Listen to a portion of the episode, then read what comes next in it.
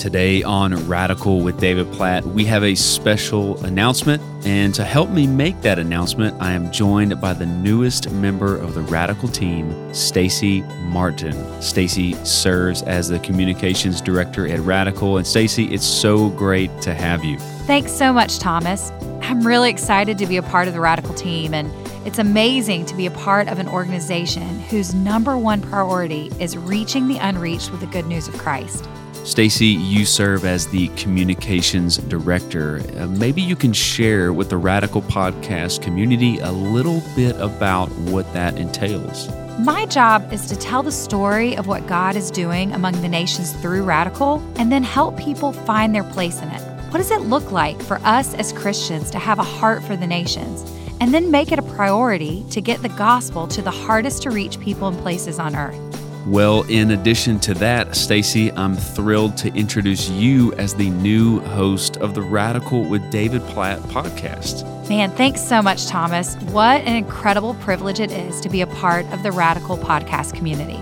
Well, I've had the joy of hosting this program for the last half decade, back when I first joined the Radical team, and have loved interacting with wonderful people across the globe who are united around one singular mission to make the name of Jesus known where he is not now known. And it truly has been one of the great honors of my life. So thank you to the Radical community. And you are in great hands with Stacy. I'm so excited for what the future has in store on the Radical with David Platt podcast. So, Stacy, where is Pastor David taking us today?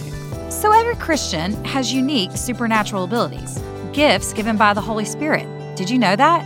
And did you know that those gifts, those supernatural gifts, are designed to bring everlasting good to other people? When Christians gather weekly to worship the Lord, we are a part of a supernatural gathering that's designed for our everlasting good.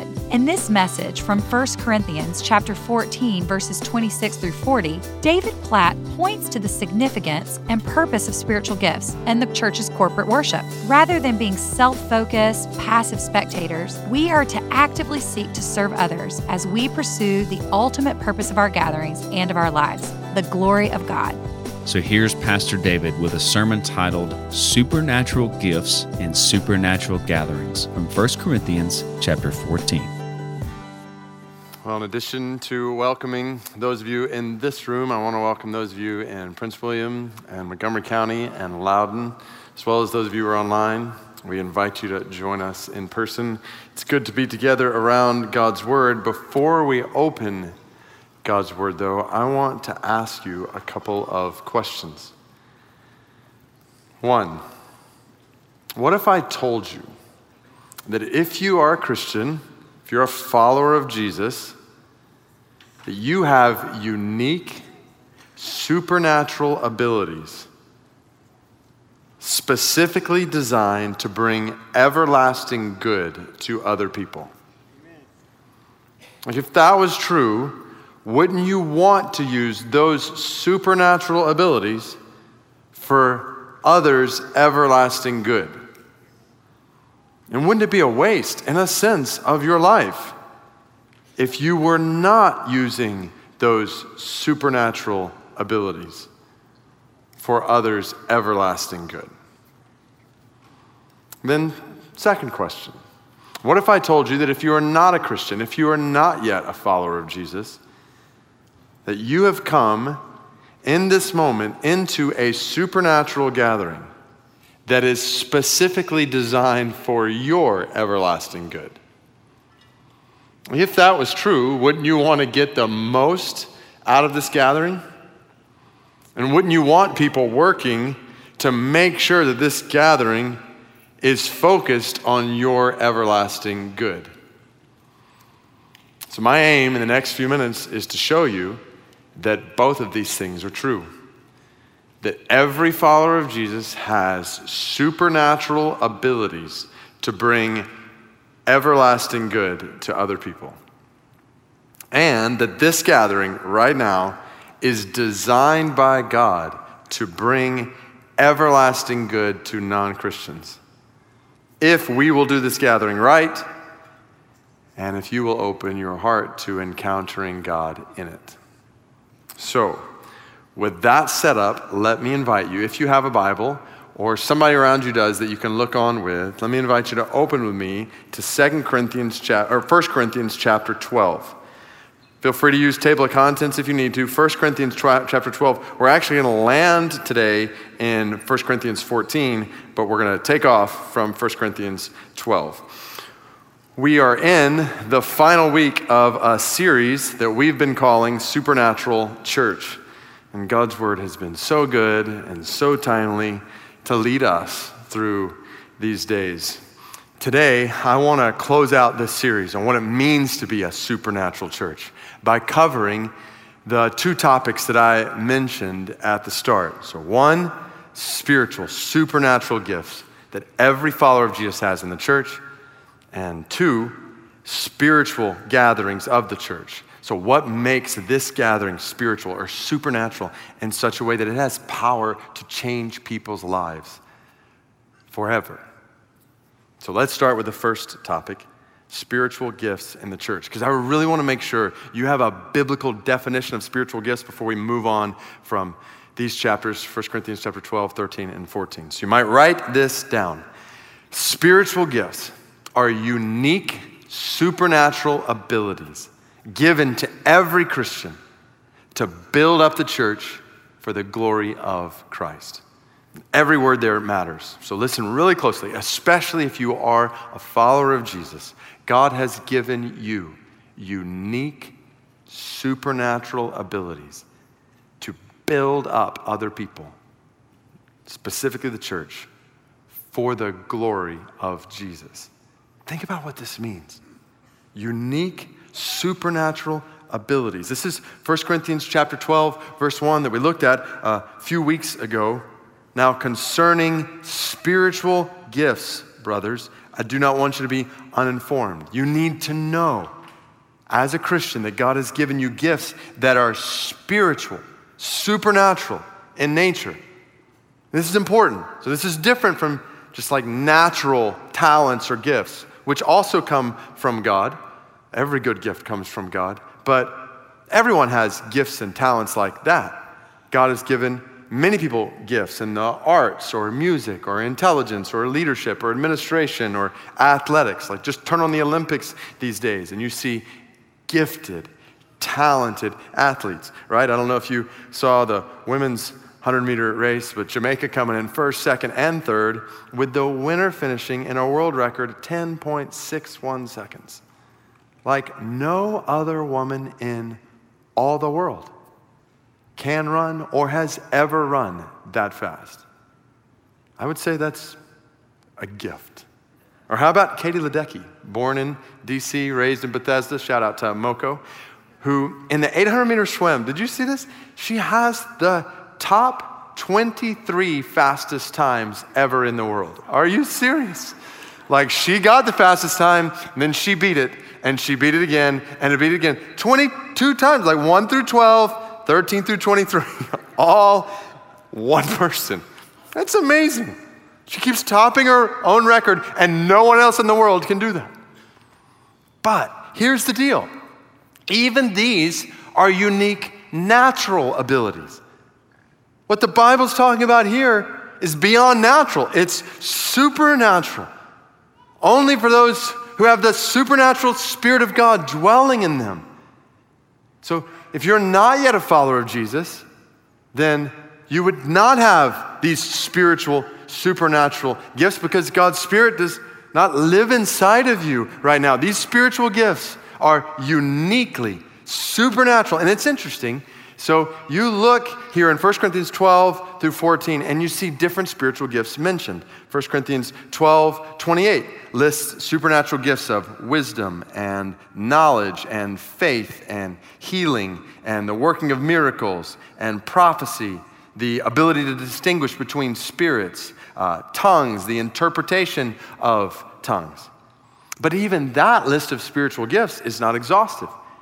Later down in this same passage, 1 Corinthians chapter 12, verse 28, you see some of those same gifts listed, but you also see others added apostles, prophets, teachers, miracles, gifts of healing, helping, administrating, and various kinds of tongues. And then you go to other places. in the Bible, like Romans chapter 12. And you see prophecy, service, teaching, exhortation, generosity, leadership, acts of mercy. In 1 Corinthians chapter 7, which we studied just a few months ago, we saw that marriage and singleness are described as gifts from God, and the same word that's used here in 1 Corinthians 7 7 is the same word that's used in 1 Corinthians chapter 12, verse 1 to describe gifts there. So the picture is God gives his people a variety of unique gifts. And they play out in a variety of unique ways. Think about gifts of service, for example. There are a million ways that service might play out within the church in supernatural ways. The point is, God has given unique supernatural abilities to each and every Christian. That's the next part of this definition. These supernatural abilities given to every follower of Jesus. Every, to use language from 1 Corinthians chapter 12, verse 1, brother or sister in Christ who has confessed Jesus as Lord according to the power of the Spirit of God. So if you are not a Christian, yet, let me explain what the Bible's saying here. And really all over the Bible, just as I was sharing with an extremely kind Uber driver from Pakistan last night. Every single person in the world, including every single one of us, has been created by God. We are not the products of natural selection, but of supernatural creation. God has made us for perfect relationship with Him and with each other. The problem in the world, though, and the problem in each of our lives, is that we have all turned aside from God and His ways to ourselves and our own ways, like we know better than God what is best for our lives. The Bible calls this sin, and our sin separates us from God. And if we die in this state of separation from God, we will experience everlasting judgment before God forever, for all of eternity. But the good news of the Bible is that God loves us and has sent Jesus to live a life of no sin. And then, even though he had no sin for which to die, to die on a cross for sinners. And then to rise from the grave in victory over sin and death so that anyone, anywhere, no matter who you are or what you have done, if you will trust in Jesus as Savior and Lord of your life, God will forgive you of all your sin and restore you to relationship with Him forever. This is the good news of the Bible, and it can happen for you today. I'll talk about this more in a minute, but this is what I mean when I say this is a spiritual, supernatural gathering designed by God for your everlasting good. What we have sung, what we are seeing in God's word is intended to help you see God's love for you in Jesus, that you might trust in Him as Lord and you might have eternal life with God. John 3:16 says God so loved the world that he gave his one and only son that whoever whoever whoever believes in him should not perish but have eternal life. And follow this. So when you trust in Jesus for eternal life, God not only forgives you of all your sin, as if that's not enough, He also fills you with His Holy Spirit. He makes you an entirely new person with His Spirit living inside of you, which is what 1 Corinthians 12, so now to come back to this passage, goes on to say. To each, and each here is talking about every follower of Jesus who trusts in Jesus as Lord, to each is given the manifestation of the Spirit for the common good. This is an awesome truth. Don't miss it, Christian. It doesn't matter how old you are, doesn't matter how young you are children who are followers of Jesus. This includes you. And it doesn't matter if you became a Christian 50 years ago or you became a Christian yesterday. His Spirit, the Spirit of God, is living inside of each of us. He's given every single Christian, without exception, unique supernatural abilities to build up the church. Remember, that's the language we saw all over 1 Corinthians 14 last week for the upbuilding of the church. 1 Corinthians 14 12. Since you are eager for manifestations of the Spirit, strive to excel in building up the church. 1 Corinthians 14 26. Let all things be done for building up. That's the purpose of these supernatural abilities to strengthen and build up other people's faith. Remember Romans 1 11 and 12. I long to see you so that I may impart to you some spiritual gift. That's the language. What's the purpose? To strengthen you. That is, that we may be mutually encouraged by each other's faith, both yours and mine. This verse is why I would encourage every Christian not to get hung up on which spiritual gifts you may or may not have Instead, get hung up on strengthening and encouraging other people's faith. And as you do that, you will realize you have supernatural ability and gifts for that purpose. Let me say that one more time. Don't miss it. Look for opportunities to strengthen and encourage other people's faith. And as you do that, you will begin to realize you have supernatural abilities for that purpose by the Spirit of God in you. Specifically, this is where I would encourage every single follower of Jesus within the sound of my voice get plugged into building up the church, other people's faith in the church. Like, first, commit yourself to a church, commit yourself to building up a particular body of Christ and look for specific opportunities to encourage others' faith in it. Whether that's serving in preschool or children or student ministry, what a golden opportunity to build up others' faith or to serve in welcoming people to church, helping marriages in church, encouraging this or that group in the church, serving those with special needs. There are so many opportunities. And what we are seeing in God's word, follow this, is if you are not using the supernatural abilities that God has given you to strengthen others' faith in the church, then you are neglecting the Holy Spirit of God in your life you are missing out on what God has supernaturally gifted you to do, and others are missing out on everlasting good. It's like you have supernatural ability to run or swim a world record time, and you are sitting on the couch with it.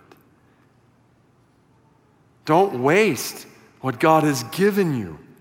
Use your gifts for others' good and for His glory. That's the last part of our definition of spiritual gifts here. They're supernatural abilities given every Christian to build up the church for the glory of Christ.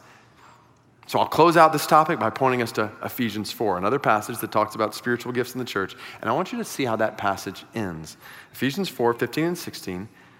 The imagery here is talking about how the church is the body of Christ and Christ is the head of the church. So listen to this Ephesians 4 15 says, Speaking the truth in love, we're to grow up in every way into Him who is the head, into Christ, from whom the whole body, joined and held together by every joint with which it is equipped, when each part is working properly, makes the body grow so that it builds itself up in love. Did you hear that? When each part, each member of the church is working properly, when each person is, is using their supernatural abilities to build up the church, then we will together exalt the head of the church, who is Christ. Do you realize what this is saying? If you, with the Holy Spirit of God inside of you, with spiritual, supernatural abilities from Him inside of you, if you are not using those gifts to the full, then Christ is not getting all the glory he deserves in the church. God is saying in his word, you, right where you are sitting, Christian, you are integral to Jesus being glorified in the church. Jesus will not be fully glorified in the church if you are sitting on the sidelines with the supernatural abilities he has given to you. Now, I want to come back to practical application of spiritual gifts in your life in just a minute. But I also don't want us to miss the specific emphasis at the end of these three chapters, last part of 1 Corinthians 14, on the spiritual, supernatural nature of gatherings of the church. So, after all this talk about spiritual gifts in chapter 12, the importance of love in chapter 13, building up the body of Christ in the first part of chapter 14, this is how this section of 1 Corinthians closes. Follow along with me as I read 1 Corinthians 14, verses 26 through 40. The Bible says, What then, brothers? When you come together, each one has a hymn, a lesson, a revelation, a tongue, or an interpretation. Let all things be done for building up. If any speak in a tongue, let there be only two, or at most three, and each in turn, and let someone interpret. But if there is no one to interpret, let each of them keep silent in church and speak to himself and to God. Let two or three prophets speak, and let the others weigh what is said. If a revelation is made to another sitting there, let the first be silent. For you can all prophesy one by one, so that all may learn and all be encouraged. And the spirits of prophets are subject to prophets. For God is not a God of confusion, but of peace as in all the churches of the saints, the women should keep silent in the churches, for they are not permitted to speak, but should be in submission, as the law also says. If there's anything they desire to learn, let them ask their husbands at home. For it is shameful for a woman to speak in church. We'll come back to this. you see the thought bubbles just all across the room, through the screen. So we'll come back to that. Or was it from you that the word of God came? Or are you the only ones it has reached? If anyone thinks he is a prophet or spiritual, he should acknowledge that the things I am writing to you are command of the Lord. If anyone does not recognize this, he is not recognized. So, my brothers, earnestly desire to prophesy, and do not forbid speaking in tongues. But all things should be done decently and in order. All right, so much like last week, we're not going to be able to examine every single word in this passage today. We will hit that particular section that I paused on, but I don't want us to miss the forest for the trees because this passage, so maybe more than any other place in the Bible, gives us a glimpse into what was practically happening when the earliest churches gathered together for worship.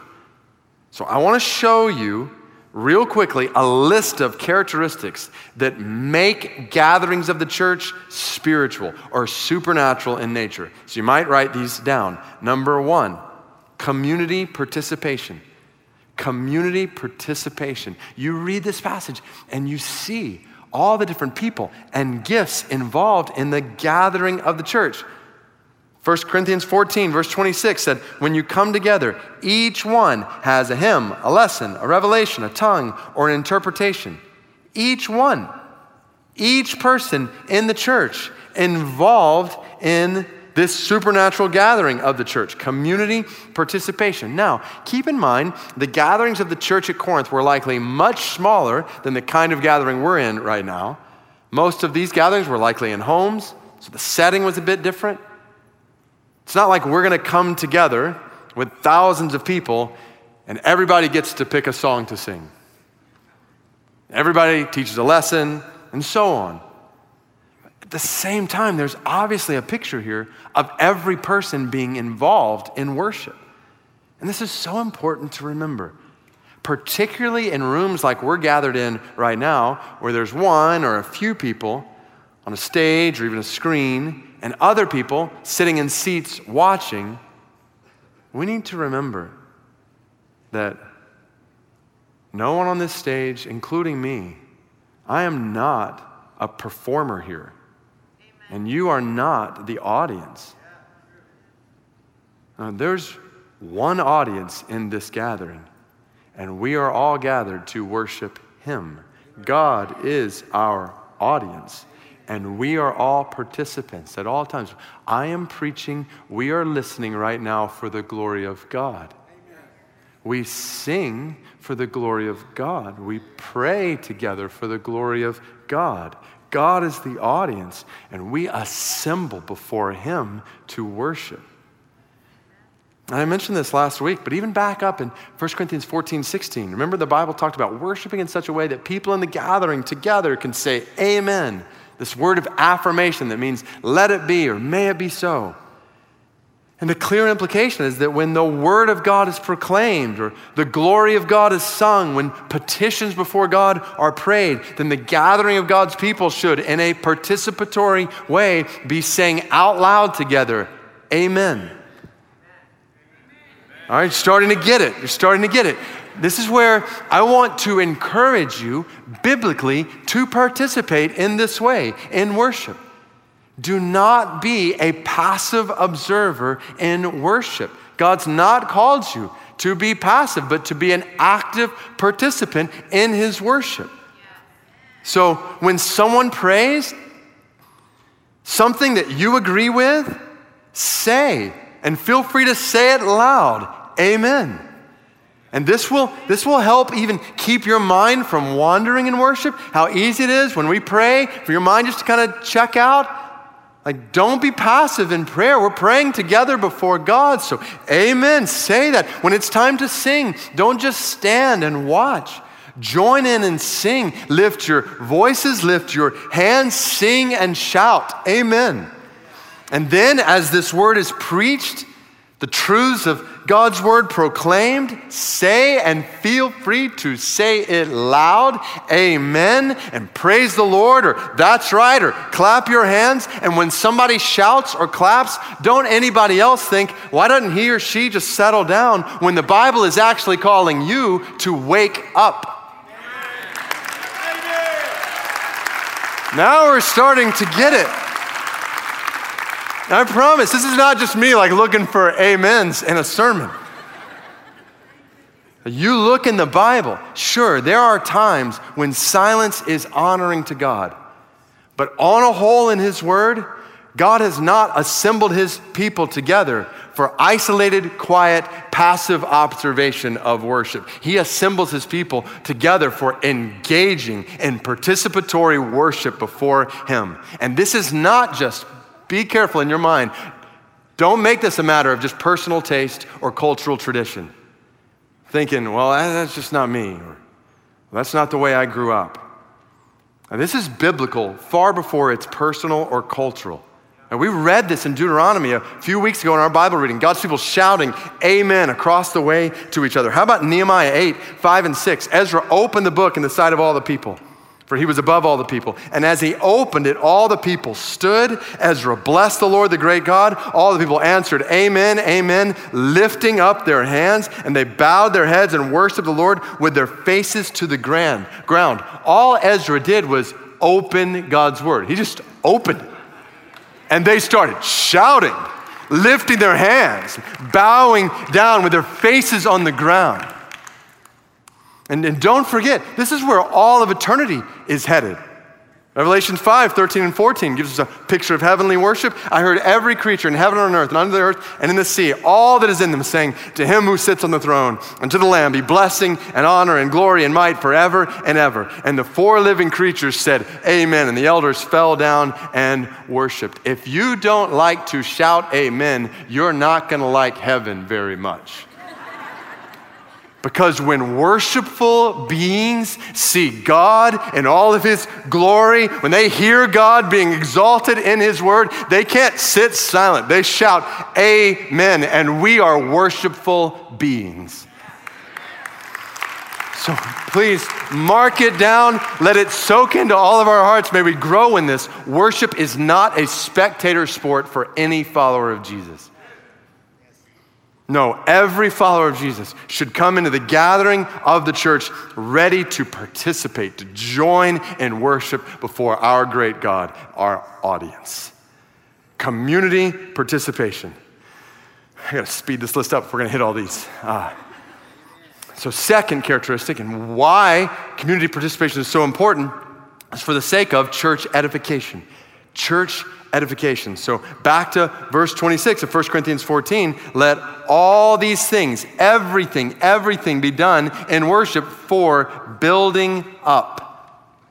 Everything in the church's gathering has one purpose to build up the church, edify the church, gatherings of the church, spiritually, supernaturally designed by God to encourage your faith today. And next week, and next week, and every time the church gathers. Amidst all the things we're walking through in our lives to sing, to pray, to hear God's word, to have our faith built up by that singing and praying and celebrating the Lord's Supper and hearing testimonies of people's lives changed through baptism. God has designed our gathering together to build up our faith. And I won't repeat the whole sermon here that I preached in late May about the importance of physically gathering as a church, but especially those of you who are online, as soon as you are physically able to do so, we encourage you biblically to gather with the church. God has designed our being together to edify each other's faith. To be in a room where you're seeing faces and hearing voices, singing and shouting and listening to the word and sitting under it and encouraging each other with testimonies. Like so many things that God has designed for this to be supernatural, spiritual, by edifying our faith. That leads to the third characteristic of worship we see in this passage clear order. Clear order. So then you get into specific instructions in Corinth about tongues and interpretation and prophecy. And while we're not going to dive into all the details around those, the point I want you to see there's a clear emphasis on how those gifts are used at different times in different ways, even in a house gathering. All the more so in a gathering the size of ours. It would be extremely unhealthy for people to speak whenever they wanted or do whatever they wanted. That would lead to chaos. Biblically, this is why we plan to sing and pray and study God's word and participate in the Lord's Supper in an orderly way. It's where this whole passage ends 1 Corinthians 14 40. All things should be done decently and in order. That clear order necessitates self control in the church. That's a fourth characteristic. The instructions for the Corinthian church were clear. This person would speak, that person would interpret. At appropriate times, this person or that person should keep silent. Worship absent self control among the members would be displeasing to God and dishonoring to each other. Which leads to another characteristic of spiritual gatherings of the church peace that reflects God. Peace that reflects God. Verse 33 For God is not a God of confusion, but of peace. Where the Holy Spirit of God is leading, there will be peace and order confusion or chaos in a church gathering is a sure sign that another spirit beside the Spirit of God is at work. Because where the God of peace is at work, there will not be confusion or chaos. And not just peace that reflects God, but spiritual, supernatural gatherings of the church demonstrate honor for one another. And this is where we come to verses 34 and 35, which talk about women keeping silent in the churches. And I don't want to skip over these verses because I know there's all kinds of questions coming up, particularly in a church where women speak in the gatherings of our church. And for the sake of time, we don't have the capacity to dive in depth into every word here, but suffice to say, so remember, and we talked about this a few weeks ago when we were in 1 Corinthians chapter 11. These verses definitely don't mean that women should never speak in church. Just three chapters before this, in 1 Corinthians 11, the Bible gave specific instructions for when women pray or prophesy in the church. But you'll remember when we walked through 1 Corinthians 11, we saw that the church at Corinth was minimizing the good, God given distinctions between men and women, as well as God's good God given design for marriage and a way that a husband and a wife honor each other.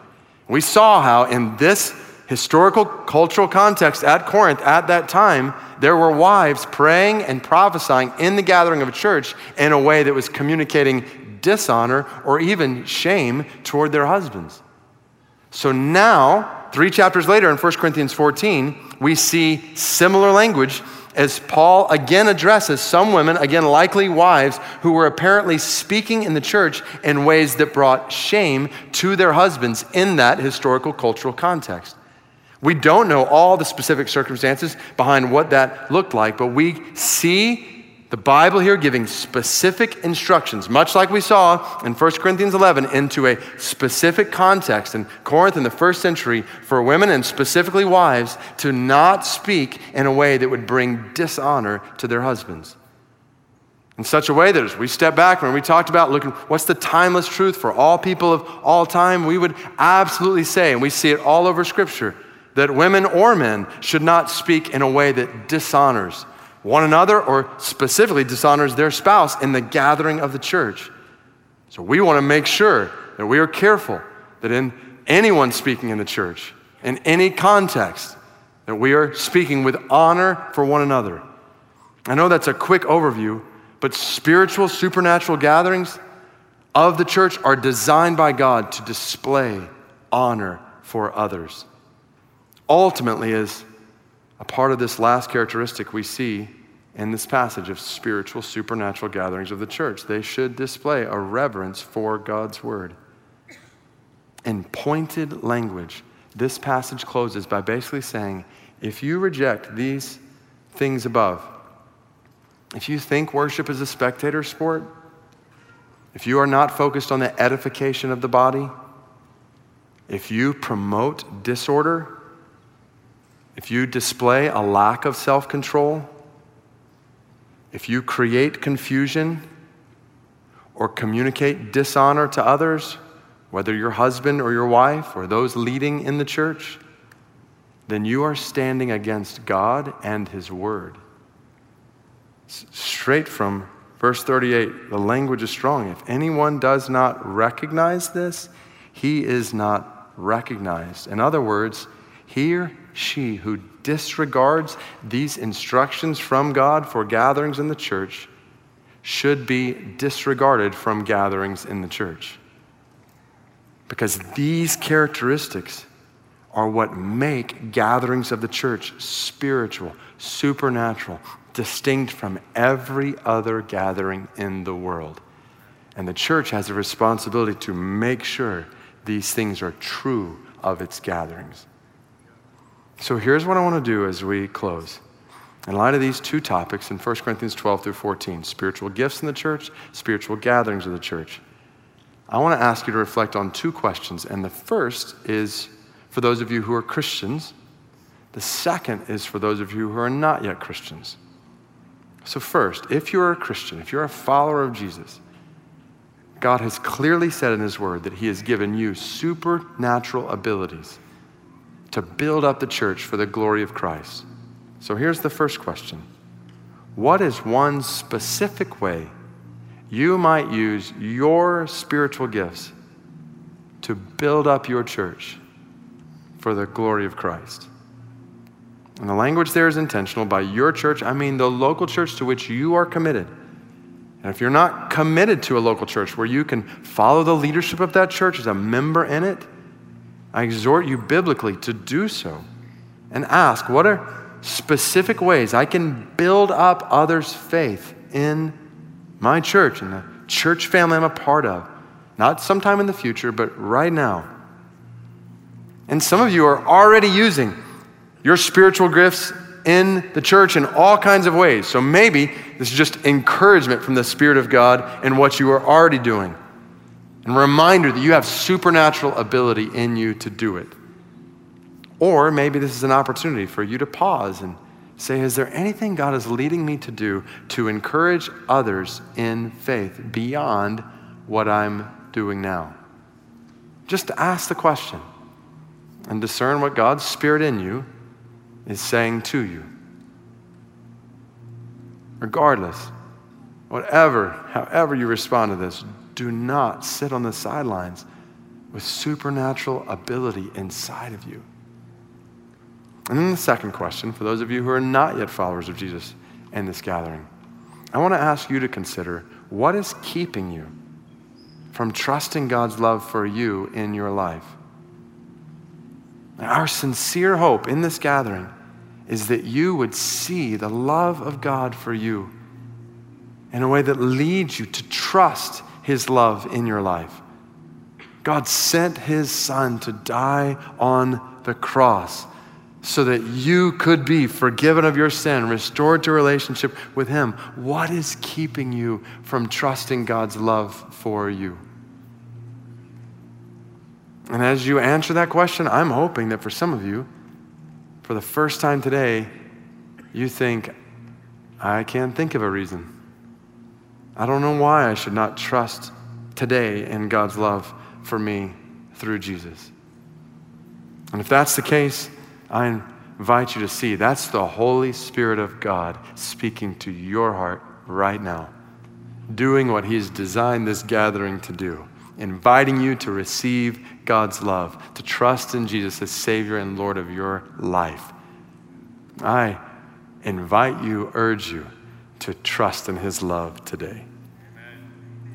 Or if for whatever reason you're not ready to do that, then I would invite you to answer this question what, what's keeping you from taking that step? And then could I just encourage you to share that, whatever your answer to this question would be, with someone else?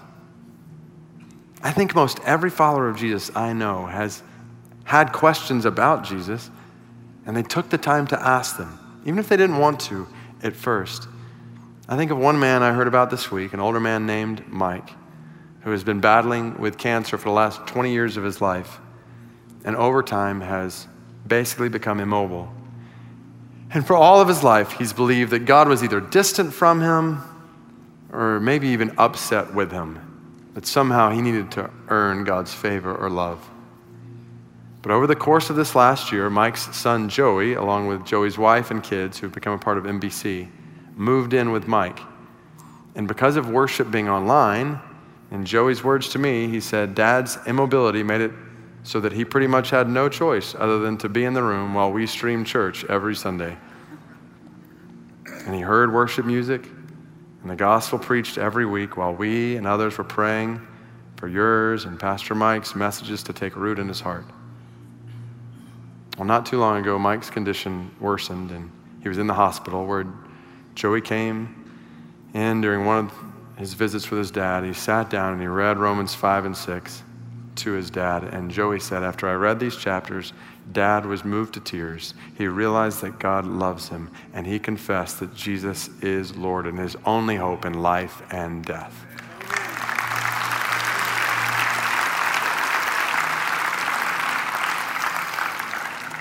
Mike's condition has worsened since then, and he may not have long to live. His throat is so swollen that he can hardly eat or breathe. But if he's able to listen and watch today, I just want to say, Mike, we love you as our new brother in Christ. I, I hope you hear participation from locations across this city right now saying, We love you. We are praying for you. We praise God for what He has done in your heart. And we look forward, no matter what happens, to worshiping God with you for all of eternity. That's thousands of people saying that to you right now, Mike. Ladies and gentlemen, what I shared at the beginning of our time together is true. Christian, you have unique supernatural abilities designed by God to bring others everlasting good. Don't sit on the sidelines with them, don't waste them. And non Christian friend, this spiritual, supernatural gathering is designed by God for your everlasting good, if only you will open your heart to Him. So let's bow our heads before Him. Then, our audience, oh God, we've gathered together today to hear from you, to sing to you, to pray to you, to build up each other's faith in you, to see people come to faith in you. So we pray, oh God, that you would be glorified in all these ways. Be glorified in the unique supernatural abilities you have given to every Christian, every single one of your children in your church. May May we all use these gifts to the full for your glory. And God, we pray that every week we gather together, there would be spiritual, supernatural work happening in hearts, building up faith and leading people to faith. God, we praise you for what you've done in Mike's heart as he has watched week after week after week. God, we pray that you would do it in multitudes more.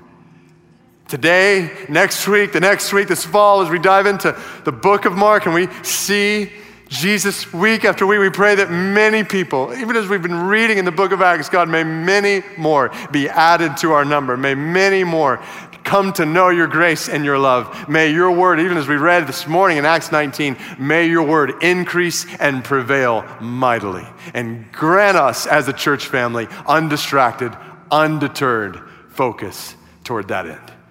In Jesus' name we pray. And all of God's people together said, Amen. Amen. Wow, what a powerful word from 1 Corinthians that every Christian has these unique and supernatural abilities given to us by the Holy Spirit. Well, it's not too late to join us for the Radical Intensive coming up September 27th and 28th in the Washington, D.C. metro area. The Radical Intensive is a two day event for lead pastors, decision making senior leaders, and their teams to encourage and equip you to lead your church to make disciples of all nations, particularly in places of most urgent spiritual and physical need. You can find all you need to know about the Radical Intensive by visiting radicalintensive.com and we hope you join us. It's an incredible two day event that will help you and your team reimagine your resources and mission for the sake of the lost, specifically the unreached. So join us and check it out at radicalintensive.com. Thomas, I really think the idea of no longer being a passive spectator during worship is incredibly convicting. I appreciate the reminder of what God designed corporate worship to look like because I know, at least for me, it can be so easy to slide back into the quote unquote, it's about me mentality. This summer, you can help get humanitarian care and access to the gospel to some of the world's hardest to reach people and places. Less than 1% of funds given to missions goes to unreached people and places. You can change that. Partner with Radical today to make it more than 1%. Visit urgentneeds.org to learn how. Well, thank you for joining us on this, my final episode the Radical with David Platt podcast. As always, you can find thousands of more gospel centered, nations minded resources at radical.net. I'm Thomas Bowen, signing off one last time. And I'll see you next week for another episode of Radical with David Platt. Until then, join us at radical.net.